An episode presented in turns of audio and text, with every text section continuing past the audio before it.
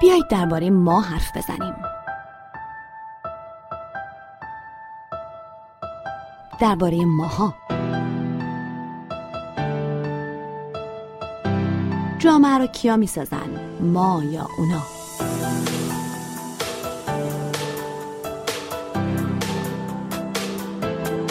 اینا اینطورین، اونا اینطورین، اما اینا همون اونا هستن.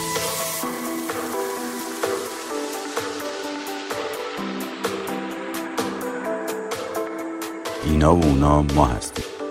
ما یعنی جامعه، جامعه یعنی ما، یعنی ماها.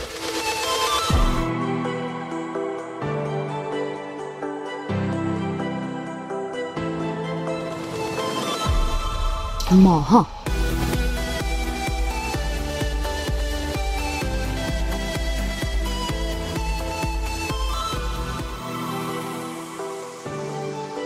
همه گیر شدن ویروس کرونا و به دنبال آن اول تعطیلی و بعد به کلی تغییر شکل زندگی اجتماعی ما در همه جای دنیا، البته پرسش‌های زیادی را درباره موقعیت ما به عنوان انسان روی کره زمین هم به وجود آورده. درباره سبک زیستن ما در این جهان، آنچه می‌خوریم، آنچه در قبال محیط زیست و سایر زیستمندان در این جهان انجام می‌دهیم و هر نفسی که می‌کشیم که خیلی روشن نیست ممد حیات است یا مخرب حیات. این هفته در ماها من فهیمه خضر حیدری و حسین قاضیان درباره همه اینها بحث خواهیم کرد. مهمان هم داریم.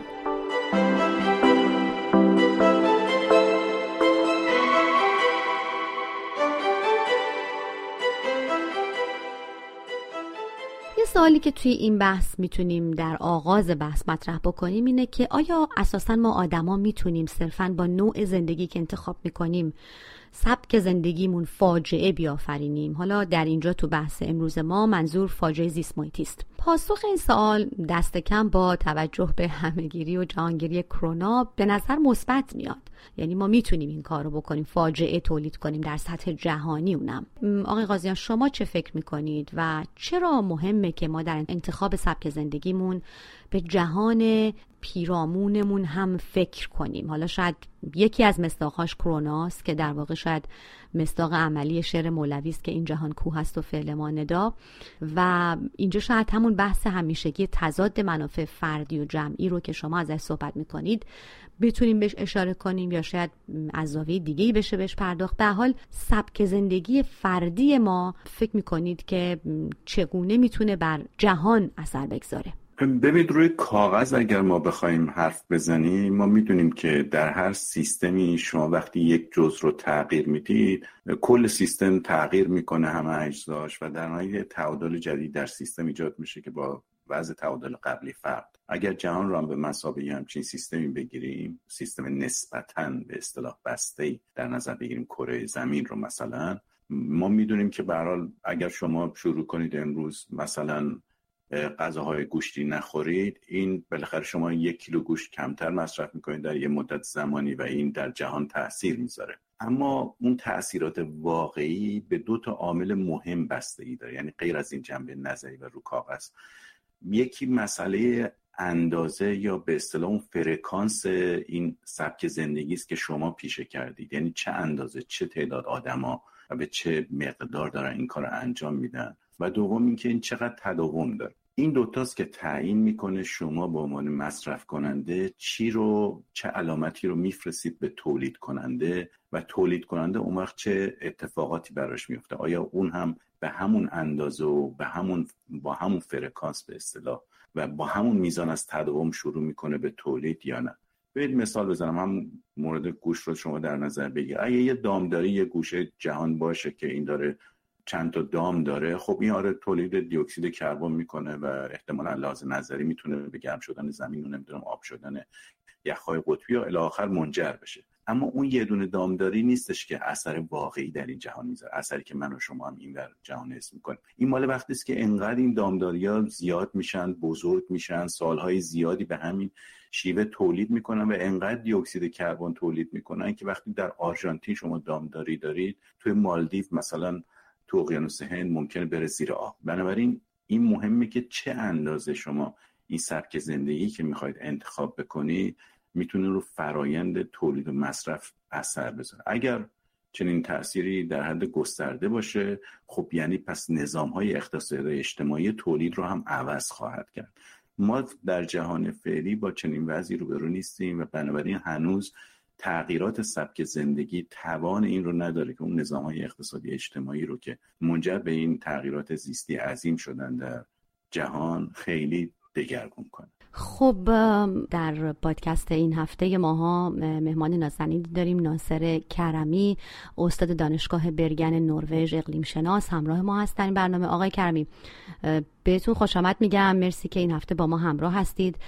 و من فکر میکنم که درسته که سبک زندگی ما شاید اثر کوچیکی، همونطور که آقای قاضیان شما گفتید، در کل این معادلات جهانی به خاطر داشته باشه در حوزه محیط زیست و منطق بازار، تولید، همه این حرفا.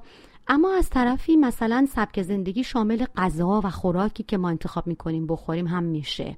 شما مثلا به گوشتخواری اشاره کردید، البته جای بحثه که گوشتخواری یا گیاهخواری چقدر حقیقتا موثره، میدونید که خیلی مناقشه برانگیز این موضوع.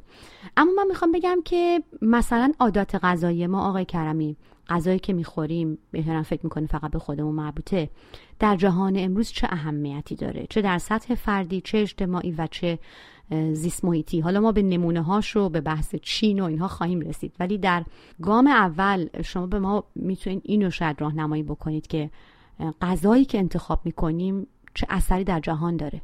من سلام عرض میکنم خدمت شما و دوست عزیزم جناب قاضیان. این سوال مهمیه.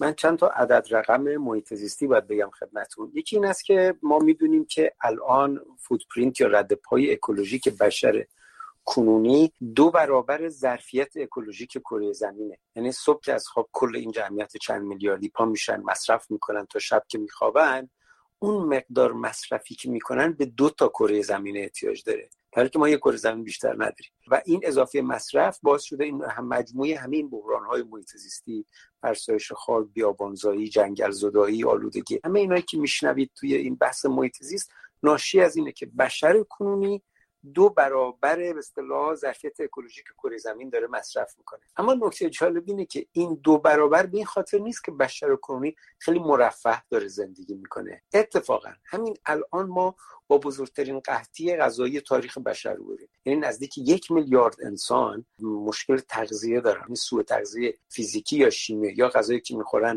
به اصطلاح ارزش غذایی نداره یا اصلا حتی ندارن بخورن، شکمشون خالیه. این یک بخش از ماجراست.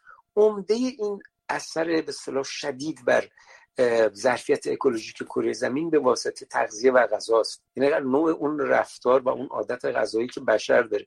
من یه مثال بزنم براتون. در تهران خود ما، ایران، یک کشوری که توش خیلی پروتئین گرون عمل میاد، یعنی یک شاخص‌هایی وجود داره که مثلا یک جفت گوسفند در چند هکتار سیر میشن، بعد این مراتع بر این اساس دسته‌بندی میشن، مثلا مراتع درجه 1، درجه 2، درجه 3. ما مراتعمون درجه 3 و 4 و 5 هن و به همین خاطر خیلی کشور به اصطلاح پروتئین در ایران خیلی گرون عمل میکنه. اما در همین تهران ما 70% زباله‌ای که مردم دور میندازن هر روز، برن 2 برابر متوسط جهانی تهرانی‌ها زباله تولید میکنن. این یک بخش از ماجراست. بخش دیگه اینه که همه جا 30% زباله تره، 70% خشکه. در تهران برعکسه، 70% تره، 30% خشکه. اون 70% تر به غذاییه که درست مصرف نشده و داره دور ریخته میشه. این تازه تهران هست، یعنی یک کشوری که توش گوشت خیلی گرونه. واقعا گوشت در ایران واقعا گرونه و کشور مرفه‌ای هم ما نیستیم. ولی ببینید مصرف غذا و عادت بد غذایی و عادت بد مثلا مصرف مواد غذایی به چه صورته. من این مثال بزنم اینجا دیگه در جهان مدرن، توی این، اگه من الان این پنجره توی این خونه من توی ترونهایم هست نروژ، شما از این پنجره ببینید همه پیرمرد و پیرزن و جوون و اینا دارن میدوئن. چرا؟ همه اینها کالری اضافه مصرف کردن و باید بدوئن تا اون کالری رو بسوزونن. حالا درسته بخشی از این دویدن برای نمیدونم خوشتیپی و برای تناسب اندام، زیرا به ورزش هم دارین میزنین آقای کرمی. بخش زیادیش واقعا این یک، به نظر من، یک بحران اجتماعی اخلاقیه. انسان بز نیست که بیهوده بدوه در دشت. انسان باید یک مقصدی داشته باشه به سمتش بدوه، یک دلیلی باید باشه. اینکه آدم‌ها بیهوده الان دارن توی این اطراف میدوئن، مال این اضافه مصرف کالریه و یه اون به جای اون بهتره برگردیم به سمت اینکه بس چرا باید یه آدم بشینه نمیدونم نیم کیلو استیک بخوره، نمیدونم چقدر شیرینی بخوره، چقدر چی بخوره. خب میتونی یه ذره اون رو کمتر کنی. به هر حال از نظر تغذیه ما با یک بدویت منتشر در کل کره زمین روبرویم قطعاً، که این بدویت خیلی هم ارتباطی با سطح آلار رفاه و اینهای کشورها نداره. اتفاقا هرچی مرفه‌تر باشن این بدویت بیشتر به چشم میخوره. این بدویتی که گفتید آقای کرمی در یه مواردی دست کم در گیومه، خیلی با احتیاط میخوام صحبت بکنم، بعد از کرونا، بعد از همگیر شدن کرونا به کشور خاصی نسبت داده میشه.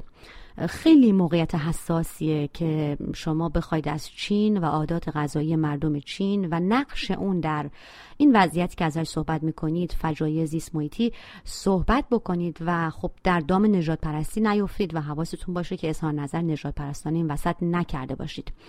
به هر حال عموما در چین چیزی که میتونیم بگیم اینه که همه چیز خورده میشه یا شاید همه چیز مصرف میشه، حالا به شکل‌های مختلف، از جمله در طب ریشه‌دار سنتی چین، خفاش و موش و پنگولین و حتی کیسه شنای یک نوع ماهی کمیاب، اگه اسمش رو درست بگم توتو آبا، و کیسه صفرای خرس، اعضای بدن ببر، کرگدن، کوسه، اینها واقعا نادرترین پستانداران دریایی در چین مصرف میشن به عنوان، خیلی هاشون به عنوان غذا.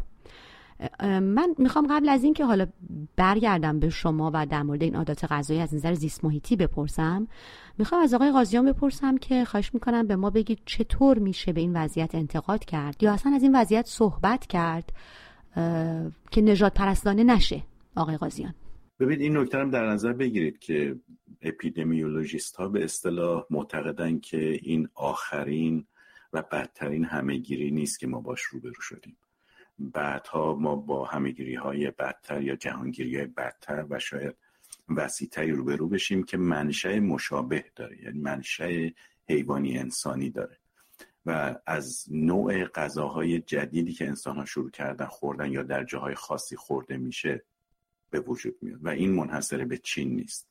نکته بعدی این هستش که این موضوع فقط منحصر به کشور چین نیست. شما در جنوب شرقی آسیا و در شرق آسیا از این عادات غذایی می‌بینید که مربوط به کشورهای دیگره، ولی ما الان تحت عنوان چین همه اینا رو ممکنه یاد بکنیم، در حالی که کشور همسایه‌شون می‌بینید که به همین نوع تغذیه هم وابسته هستن و از این غذاها دارن. بعضی غذاهایی ممکنه داشته باشن که چینی‌ها نداشته باشن. گذشته از این نسبیت فرهنگی رو هم در غذا در نظر بگیریم. ما الان چشم گوسفند و مغزش رو در میاریم، روش آب میریزیم، تیلیت میکنیم، میخوریم، خیلی هم حال میکنیم، اسمش رو میذاریم کله پاچه و کلی هم بهش افتخار میکنیم، ولی احتمالا اگه یک کس دیگه بشنوه ممکنه حالش به هم بخوره. یا اینکه اما احشای گوسفند رو در میاریم، سیراب شیرتون درست میکنیم، ممکنه یک نظر دیگری خیلی کار ناجوری باشه و اگر یه موقع از اینجاها قرار باشه یه همه‌گیری ایجاد بشه، دوباره همین اتفاقی که در مورد چین هست در مورد ما هم صادقه و میتونه همون اتفاقات هم بیفته. حالا اینکه تا الان نیفتاده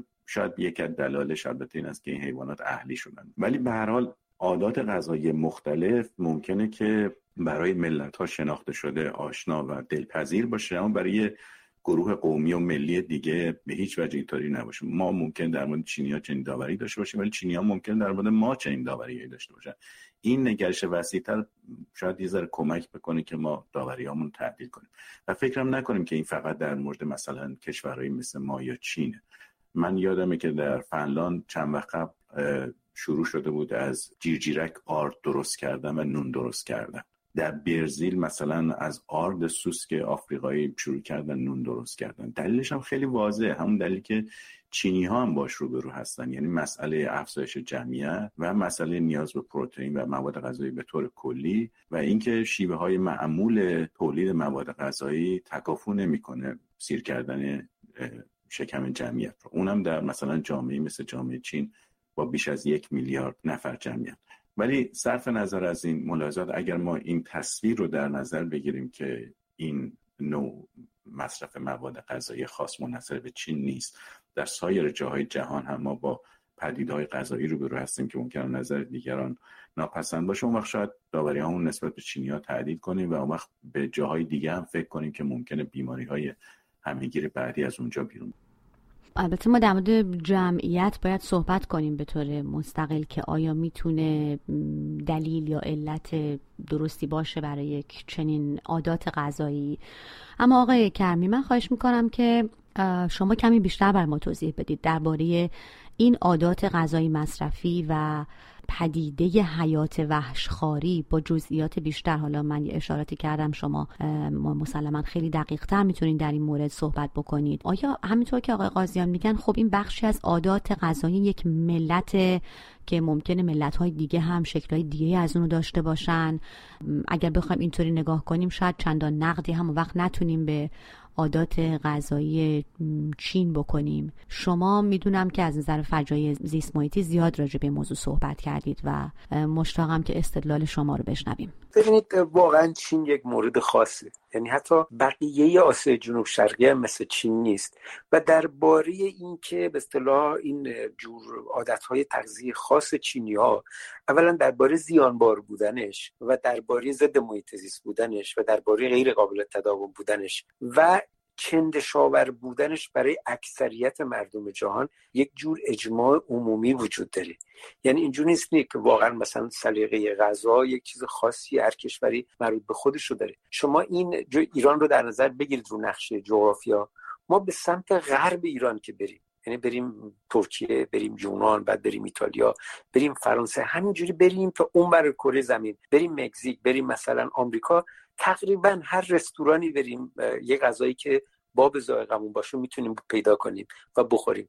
برعکس به سمت شرق بریم مشکل پیدا میکنیم. من یک زمانی سازمان ایرانگردی یک مسئولیتی داشتم، یک نظرسنجی اون موقع از 3000 توریست تو دهه 80 3000 توریستی که اومده بودن ایران انجام دادم. یک چیزی که من رو خیلی غافلگیر کرده، 10 تا مؤلفه بود، ما گفته بودیم مثلا درصد رضایتمندی یا درصد عدم رضایت، مثلا چیز مختلفی بود، غذا بود، امنیت بود، امر و نقل بود، چی. برای من خیلی جالب بود که بالاترین درصد رضایت رو توریست‌های خارجی از غذاهای ایرانی داشتن. یعنی به شکل عجیبی خارجی‌ها عاشق غذاهای ایرانی بودن.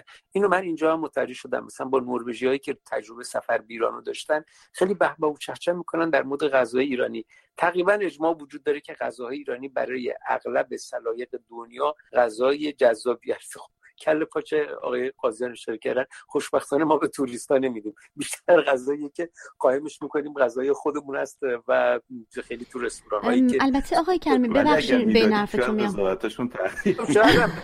ولی من میخوام بگم کل پاچه هم فقط مال ما نیست. من توی اروپا کشورهای دیگه هم دیدم که حالا مثلا در مورد خوک، در مورد گوسفند نیست. یعنی حالا از این جهت میگم که شاید اون مثلا اینقدر که مثلا چلو کباب مثلا غذای مورد اجماعی هست در دنیا، خب شاید کله پاچه نباشه. این یک بخش ماجراست. بخش دیگه این که ببینید کتاب ژئوپلیتیک گرسنگی جوزه دو کاسترو، اون یک چیز خیلی جالبی داره در مورد تغذیه چینی‌ها. مثلا اونجا جوزه دو کاسترو برای یک شخصیت برجسته بوده توی حوزه میدید که جغرافیدان سرشناسی بود، ایشون بنیانگذار و رئیس FAO بود و جالبه که در این حال رمان نویس درجه یکی هم هست. یعنی مثلا کتاب انسان‌ها و خرچنگ‌هاش جزو رمان‌های برجسته قرن 20م. حالا به هر حال اونجا جوزه دو کاسترو میگه که دلیل قد کوتاه و رنگ زرد چینی‌ها اینه که اینا نسل اندر نسل به صورت مزمن انگل داشتن در آسیای جنوب شرقی و طبیعی میدونستن انگل داشتن رو. خیلی فکر می‌کردن این چیز عادیه، همه انسان‌ها این انگل رو دارن.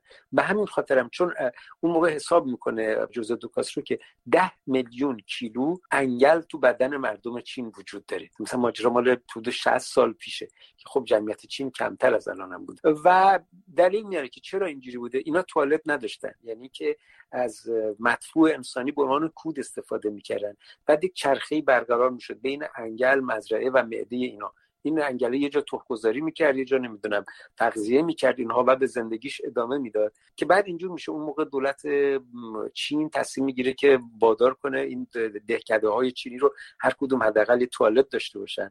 بعد مردم استفاده نمی‌کردن، بعد میان یه برجک نگهبانی می‌ذارن، یه سرباز با شاتگان اون بالا، اگه کسی برای قضای حاجت میرفت توی مزرعه از اون بالا با تیر می‌زدن، این بعد میرفت توی اون دستشویه که این چرخی انگل قطع بشه.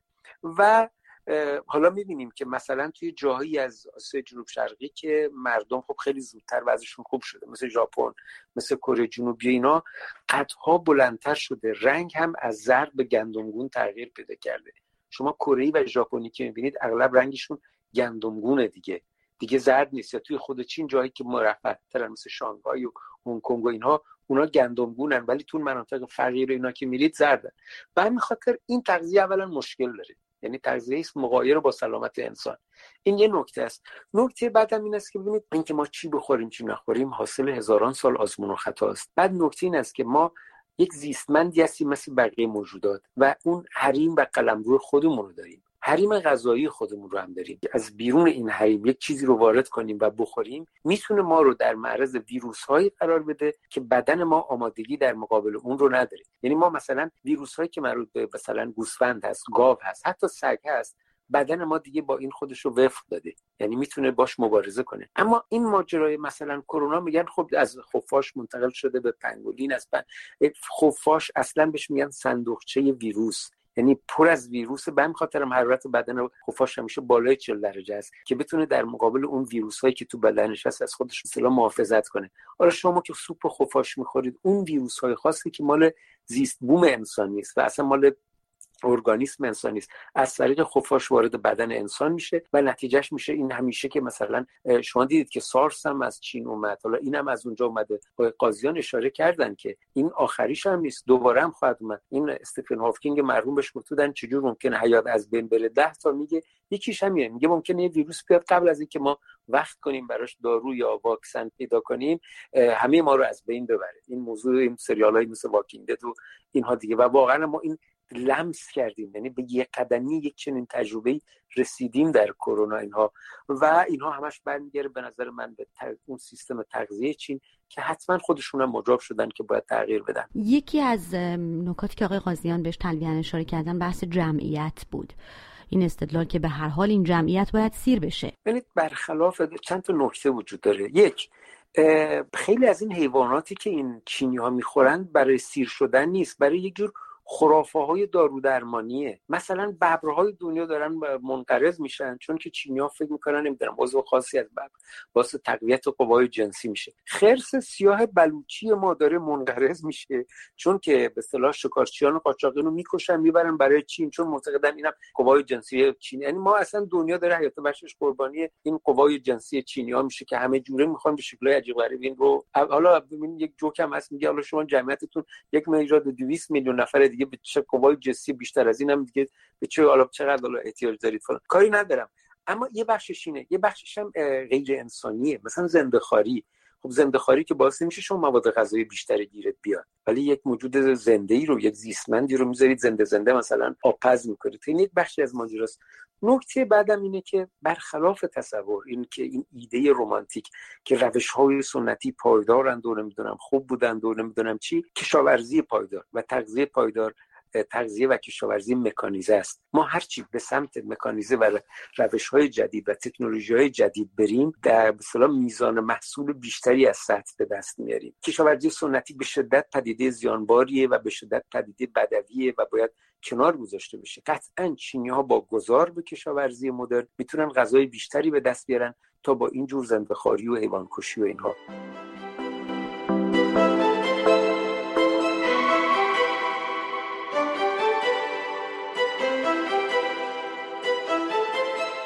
آقای قاضیان، شنیدید آقای کرمی مهمان محترم این هفته ما معتقد هستن که بحثی نیست که حالا یک ملتی یه عادات غذایی داره، این واقعا میتونه که هم به سلامت خود خورندگان در یک ملت و تغذیه کنندگان از این حیات وحش و هم به محیط زیست و هم به جامعه جهانی آسیب بزنه.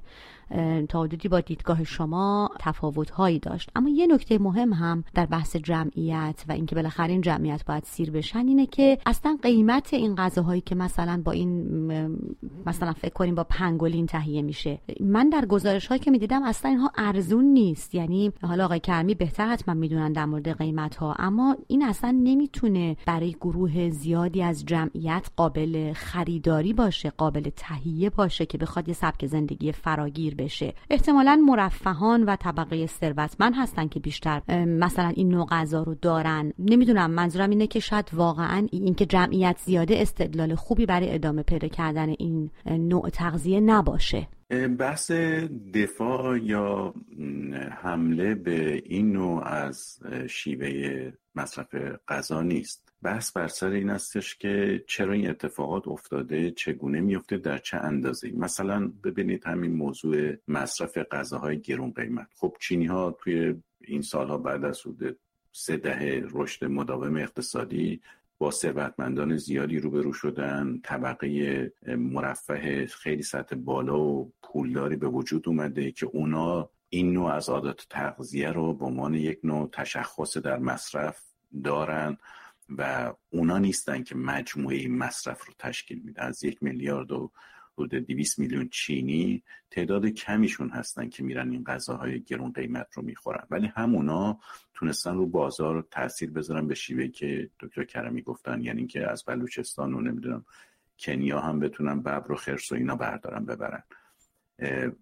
اما اون جمعیت عمده همشون لزوما از این غذاهای گران قیمت نمیخورن، اونا دارن غذاهایی رو میخورن که خیلی هم متفاوته. یعنی ما مثلا در چینی‌ها صحبت میکنیم، در اونایی که در شرق و جنوب زندگی میکنن با اونهایی که در بیابانهای شمال غربی زندگی میکنن خیلی عادات غذایی متفاوتی دارن و همه اینها رو ما به عنوان چینی و غذای چینی میشناسیم، ولی اون نوع از عادات تغذیه‌ای که باعث این نوع از همه‌گیری‌ها شده در موارد خیلی خاصیه. یعنی اون نوع از جانداران حیات وحش که ممکنه مبتلا به این نوع از ویروس‌های باشن که معمولا هم توی گفتن با خفاش ارتباط داره و از طریق گزش یا هر چیز دیگری که در ارتباط با خفاش رخ میده میاد به یک گونه دیگر و بعد جهش پیدا میکنه میاد به انسان. بنابراین حجم اون نوع از عادات غذایی که باعث این مشکل میشه رو جداگانه از مجموعه نحوه تغذیه چینی ها باید به نظرم بررسی کرد و اینا دوتا موضوع متفاوته. البته من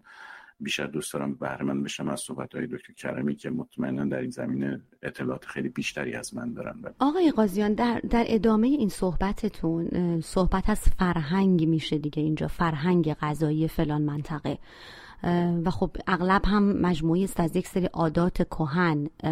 الان آقای کرمی گفتن مثلا با حرکت به سمت کشاورزی مدرن چین میتونه که این عادات رو تغییر بده. ما دیدیم مثلا دولت چین هم بارها گفته شده که برنامه‌های جامعه ممنوعیت و مقابله با قاچاق و مصرف جانوران وحشی رو مثلا اجرا کرده، اما هر بار شکست خورده، چون اون فرهنگ غذایی ظاهراً یکی از دلایلش میتونه این باشه که خیلی نیرومند عمل کرده. اینجا میخوام از شما بپرسم که آیا اساساً فرهنگ قابل تغییره؟ چون در بسیاری از زمینه‌ها در طول تاریخ میبینیم که فرهنگ بشر تغییر کرده، حتی در مورد همین آشپزی فرهنگ بشر خیلی تغییر کرده در مورد غذا. چه چیزی سبب میشه که این فرهنگ در مواردی خیلی بطئی، خیلی کند و با مقاومت تغییر کنه؟ خب میدونید فرهنگ به طور کلی در قبال اوضاع احوال مادی با تأخیر تغییر میکنه. برای همین ما این پدیده رو بهش میگیم پدیده تأخیر فرهنگی، cultural lag داریم به اصطلاح در اینجا. یعنی فرهنگ دیرتر از اون اوضاع احوال مادی که فرهنگ رو درست میکنه و تولید میکنه تغییر میکنه. در مورد شیوه های غذایی یا سبک غذا هم همینطوره. اول اون تغییرات مادی رخ میده و بعد کم کم این در نحوه غذا خوردن ما وارد میشه. مثلا ما ایرانی‌ها رو در نظر بگیریم، به مرور درآمدمون در دههای 40-50 افزایش پیدا کرد، برنج وارد سفره ایرانی شد و تبدیل شد به غذای اصلی. در مورد بقیه کشورها مثلا پیدایی مثل جهانی شدن رو در نظر بگیرید که فست فود رو جهانی کرد، غذایی مثل پیتزا یا همبرگر رو تونست جهانی بکنه و غذاهای فست فود رو به طور کلی. اینجا هم همینه، حتی در چین هم همین اتفاق افتاده. یعنی اینکه جهانی شدن باعث شده که فست فود خوردن هم در چین گسترش پیدا کرده. ولی از اون طرف نگاه کنید که اگر چینی‌ها بخوان عادات غذایی خودشون رو تغییر بدن که بخشی زیادی از اون اتفاقا خوردن سبزیجات، فرض کنید که اونا به جای خوک که غذای اصلیشون رو از طریق گوشت تشکیل میده بخوان مرغ و به اصطلاح گوشت گاو و گوسفند و اینا بخورن، ببینید چه اتفاقی میفته که مثلا 1 میلیارد آدم اضافه بشن به مجموعه مصرف کنندگان گوشت مرغ و ماهی و گوسفند و گاو و چه فشار عظیم میاره به منابع برای اینکه این گروه بتونن تغذیهشون رو تغییر بدن و وارد تغذیه بشن که جاهای دیگر جهان وجود داره. مثلا فرض بگوین اگر شیوه تغذیه آمریکایی‌ها رو مثلا بخواید در مورد چینی‌ها اجرا بکنید یا در مورد هندی‌ها، یه حجم عظیمی از منابع اون وقت باید تازه صرف این بشه که این تغییر عادت غذایی رو باش روبرو بشه. ممکنه یه خطری رو از بین ببره مثل همین خطر همه‌گیری‌ها، اما ممکنه مخاطرات دیگری برای فشاری که روی منابع در حال فشار و زیر فشار هستند بیاره. آقای کرمی، اتفاقا اینجا فکر می‌کنم به نقطه خوبی رسیدیم و اون این که برای تغییر این فرهنگ آیا بیشتر خود فرهنگی که داره مقاومت میکنه، عادات غذاییه، یا اینکه نه سودجویی، منفعت طلبی شکارچیان، اون بازرگانان، قاچاقچیان حیات وحش، اینها همه دخیله، یعنی یک نهادهای بزرگتر و مهمتری که شاید شهروند معمولی از اون بی اطلاع باشه، حتی نقش سرمایه‌داری و این اولویت دادن به پول و تجارت بیش از مثلا فرهنگ و حتی خرافاتی که در این زمینه رایج هست نقش بازی میکنه. من در ادامه فرمایش جناب قاضیان بگم فرهنگ غذایی به راحتی تغییر میکنه. ما خودمون تو کشور خودمون مثلا میتونیم ببینیم، برای من واقعا هنوز عجیبه که مثلا 150 سال 200 سال پیش در ایران اصلا نه چایی مصرف میشده، نه برنج، نه ماکارونی. این الان سه تا غذای اصلی، سه تا مثلا نوشیدنی اصلی و غذای اصلیه. یک نکته جالب دیگه این است که میدونید که قهوه در ایران قدیمیه، چای تجدده، اما جالبه که قشر متجدد قهوه مصرف میکنن و توده مردم چای. یعنی معلوم نیست چرا متجددین به قدیمیه چسبیدن ولی توده مردم جدیدیه رو پسندیدن. اینها برای اینا یک جور تغییر فرهنگ توی تغذیه است که خیلی هم حالا به عنوان یک پدیده اجتماعی میتونه جالب توجه باشه، قابل تغییره. من فکر میکنم در چین یک کشور بسته‌ای بوده، واقعا هیچ ارتباطی با جهان خارج نداشته، یک مثلا اکوسیستم خاصی بوده. الان به اقتضای سیاست و اقتصاد درهاش به روی جهان باز شده. این باز شدن درها به روی جهان مثل همان حساب تجددی که در ایران رخ داد دیگه. در ایران تو دهه 40 که تجدد شروع میشه یک مسیر داره از آبادان به تهران، یعنی آبادان بوده، بعد می اومده تهران، بعد این به تدریج در بقیه ایران گسترش پیدا کرد اینها و ما چشم باز کردیم دیدیم همه کت شلوار میپوشن، همه یه لهجه تهرانی پیدا کردن، همه دارن تقریبا دیگه یه جور غذا میخورن، دارن یه جور فکر میکنن چی. من فکر میکنم چین هم به این سمت خواهد رفت. فقط باید فشار جهانی و فشار خود دولت چین و به خصوص قوانین بازدارنده، اون بخشی که مربوط به محیط زیست، اینکه چینی‌ها دارن خب واقعا چین قتل عام میکنن حیات وحش دنیا رو. حالا بخش عمده‌ش هم برای غذا نیست، عرض کردم برای استفاده‌های خرافی دارویی به زعم خودشون به اصطلاح، و واقعا هم ارزش دارویی نداره اون چیزی که اونها تصور میکنن. شاخ کرگدن مثلا، کرگدن منقرض میشه به خاطر اینکه شاخش اونها فکر میکنن. در حال یه جا باید بحث قوانین هست، به نظر من تغییر خواهد داد. هزینه این باید اینقدر بره بالا که دیگه برای اون شکارچی‌ها هم نصرف این کارو بکنن. من خوشبینم، فکر میکنم جلوتر میریم. خود مردم چین به تدریج با این موج تجددی که این به اصطلاح رونق اقتصادی دو رقمی که سال‌هاست خوشبختانه این کشور داره، این چنین تحولی رو رقم خواهد زد. در مورد بازار کار چه فکر میکنید آقای کرمی؟ چون به هر حال درصد قابل توجهی هم الان دارن در بازار سیاه حیات وحش در چین کار میکنن، امرار معاش میکنن. یعنی میخوام بگم یه چرخه عظیم در طول سالها بنا نهاده شده که حالا انگار برهم زدن اون خیلی جاهای دیگر رو میتونه تحت تاثیر قرار بده. فقط این نیست که ما یه سری غذاها رو نخوریم. در مورد اشتغال در این بازار هم اطلاعاتی هست که بخواید به ما بدید؟ بله، تجارت به اصطلاح حیات وحش توی دنیا سالانه یک تجارت 50 میلیارد دلاریه که 80% این تجارت مربوط به چینه. خب یک تجارت خیلی بزرگی میشه، یعنی یک چیزی حدود 40 میلیارد دلار در سال هست که این میشه حساب کرد که چقدر شغل به این وابسته است. اینو اما دولت‌ها به شدت دارن مبارزه میکنن.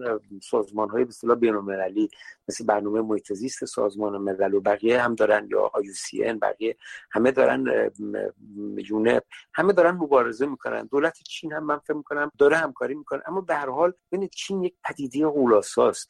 یعنی ما خب میگیم مثلا 200 خورده کشور یکیش هم چین، اینجور نیست. چین یعنی 1/5 جهان. چین نه تنها پر جمعیت ترین به اصطلاح کشور جهانه، 3 کشور وسیع جهان هم هست. یادون باشه از هر 5 انسان توی کره زمین یکیش چینیه. و اینکه تا این مثلا موج تحول که در وهله اول تحول اقتصادی باید باشه، یعنی اول باید مردم اون زیر اون روش زندگیشون، روش تغذیه‌شون منشعب از اقتصاد تغییر بکنه. این طول به طول خواهد انجامید، اما تصور میکنم به این سمت داره حرکت میکنه. خب آقای قاضیان، داریم به آخرای برنامه این هفته میرسیم. میخوام در نهایت ازتون بپرسم که حالا با تلاش و حساسیت برای فاصله گرفتن از اظهار نظرهای نژاد پرستانه و دامن نزدن به این وجه از قصه که خیلی بعد از کرونا هم افزایش پیدا کرده، به هر حال الان عمده بحث ما هم فرهنگ غذایی و زنده‌خواری و زنده‌پزی و این عادات سفره چینی بود دیگه، بحثی که در چین مطرح هست. میخوام ازتون بپرسم که خب ما به این نتیجه رسیدیم که عادات غذایی چین به همه جهان مربوطه به این ترتیب، یعنی عادات غذایی جمعیتی در این حد بزرگ، نه معنای دیگه‌ای نداره حرفم، و خیلی از تحلیلگران از اون به عنوان خطای بیولوژیک یاد میکنن، حتی چیزی که الان آقای کرمی هم در موردش توضیح دادن. حالا آیا جهان میتونه، صحبت شد از اینکه دولت چین داره مقرراتی برقرار میکنه و اقداماتی داره صورت میگیره برای تغییر این فرهنگ غذایی، اما من از منظر اخلاقی میخوام بپرسم آیا جهان میتونه که از چین بخواد که به طور عملی فرهنگ غذایی خودش رو تغییر بده؟ و اگر چین اینو نپذیره ما چه رفتار پراگماتیستی داریم که چین رو مجبور بکنیم به عنوان بقیه جهان که ازش به لحاظ اخلاقی این اجازه رو داشته باشیم بخوایم که این فرهنگ تغییر کنه؟ میدونید فقط مسئله اخلاقی نیست. یکی از دلایلش هم اینه که روابط بین الملل تابع قواعد اخلاقی نیست، بلکه تابع روابط قدرته. بنابراین اگر چیزی قرار چینی ها رو محدود کنه، در واقع موازنه قدرته.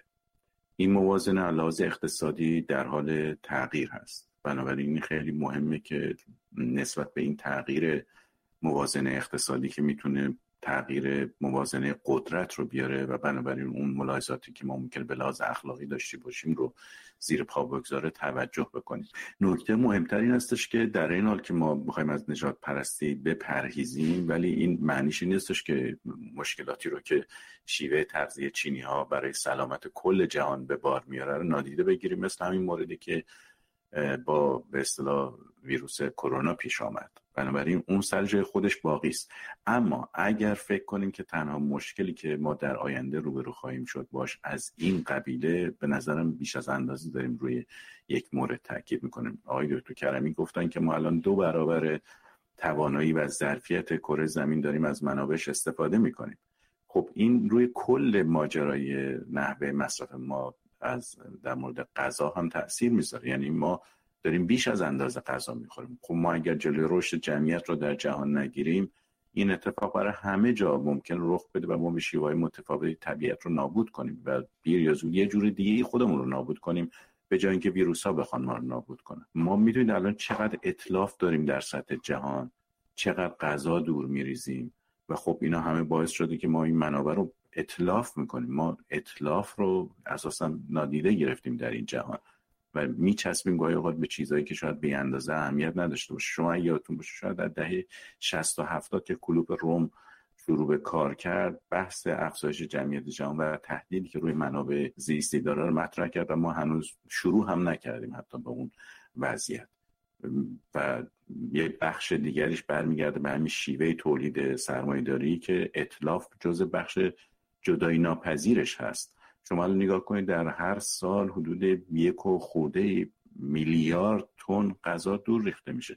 در همین آمریکا مثلا فکر کنم سال 2019 اگه اشتباه نکنم ما بالای 160 میلیارد مواد غذایی رو دور ریختیم، یعنی 30 تا 40% مواد غذایی.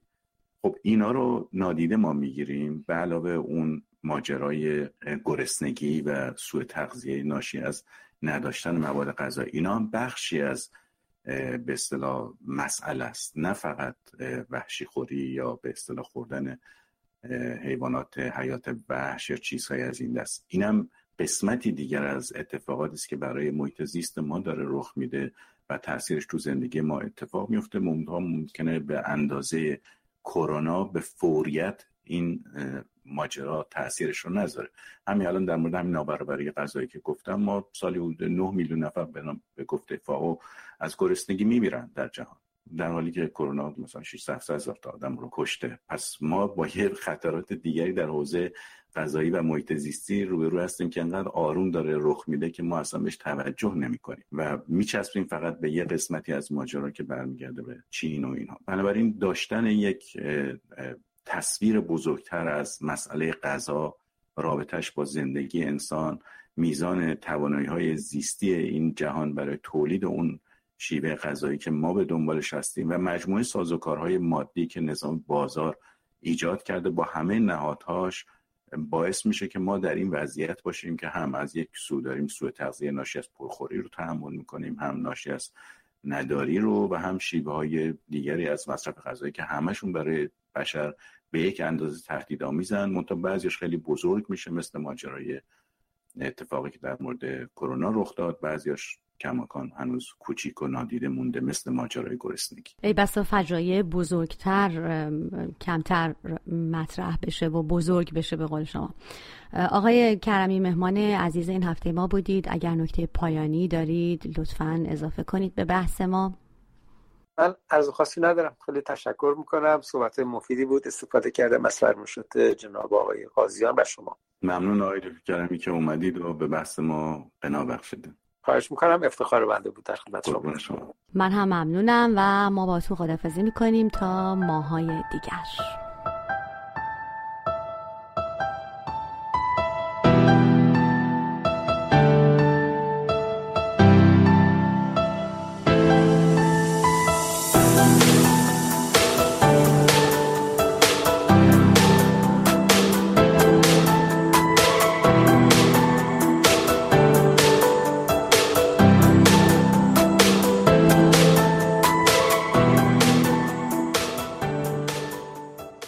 نظرات مطرح شده در این پادکست لزوماً دیدگاه رسانه پارسی نیست. رسانه پارسی زین پس می توانید تمام برنامه‌های ما را در وبسایت این رسانه به نشانی persianmediaproduction.org و نیز در شبکه‌های مجازی با همین عنوان دنبال کنید.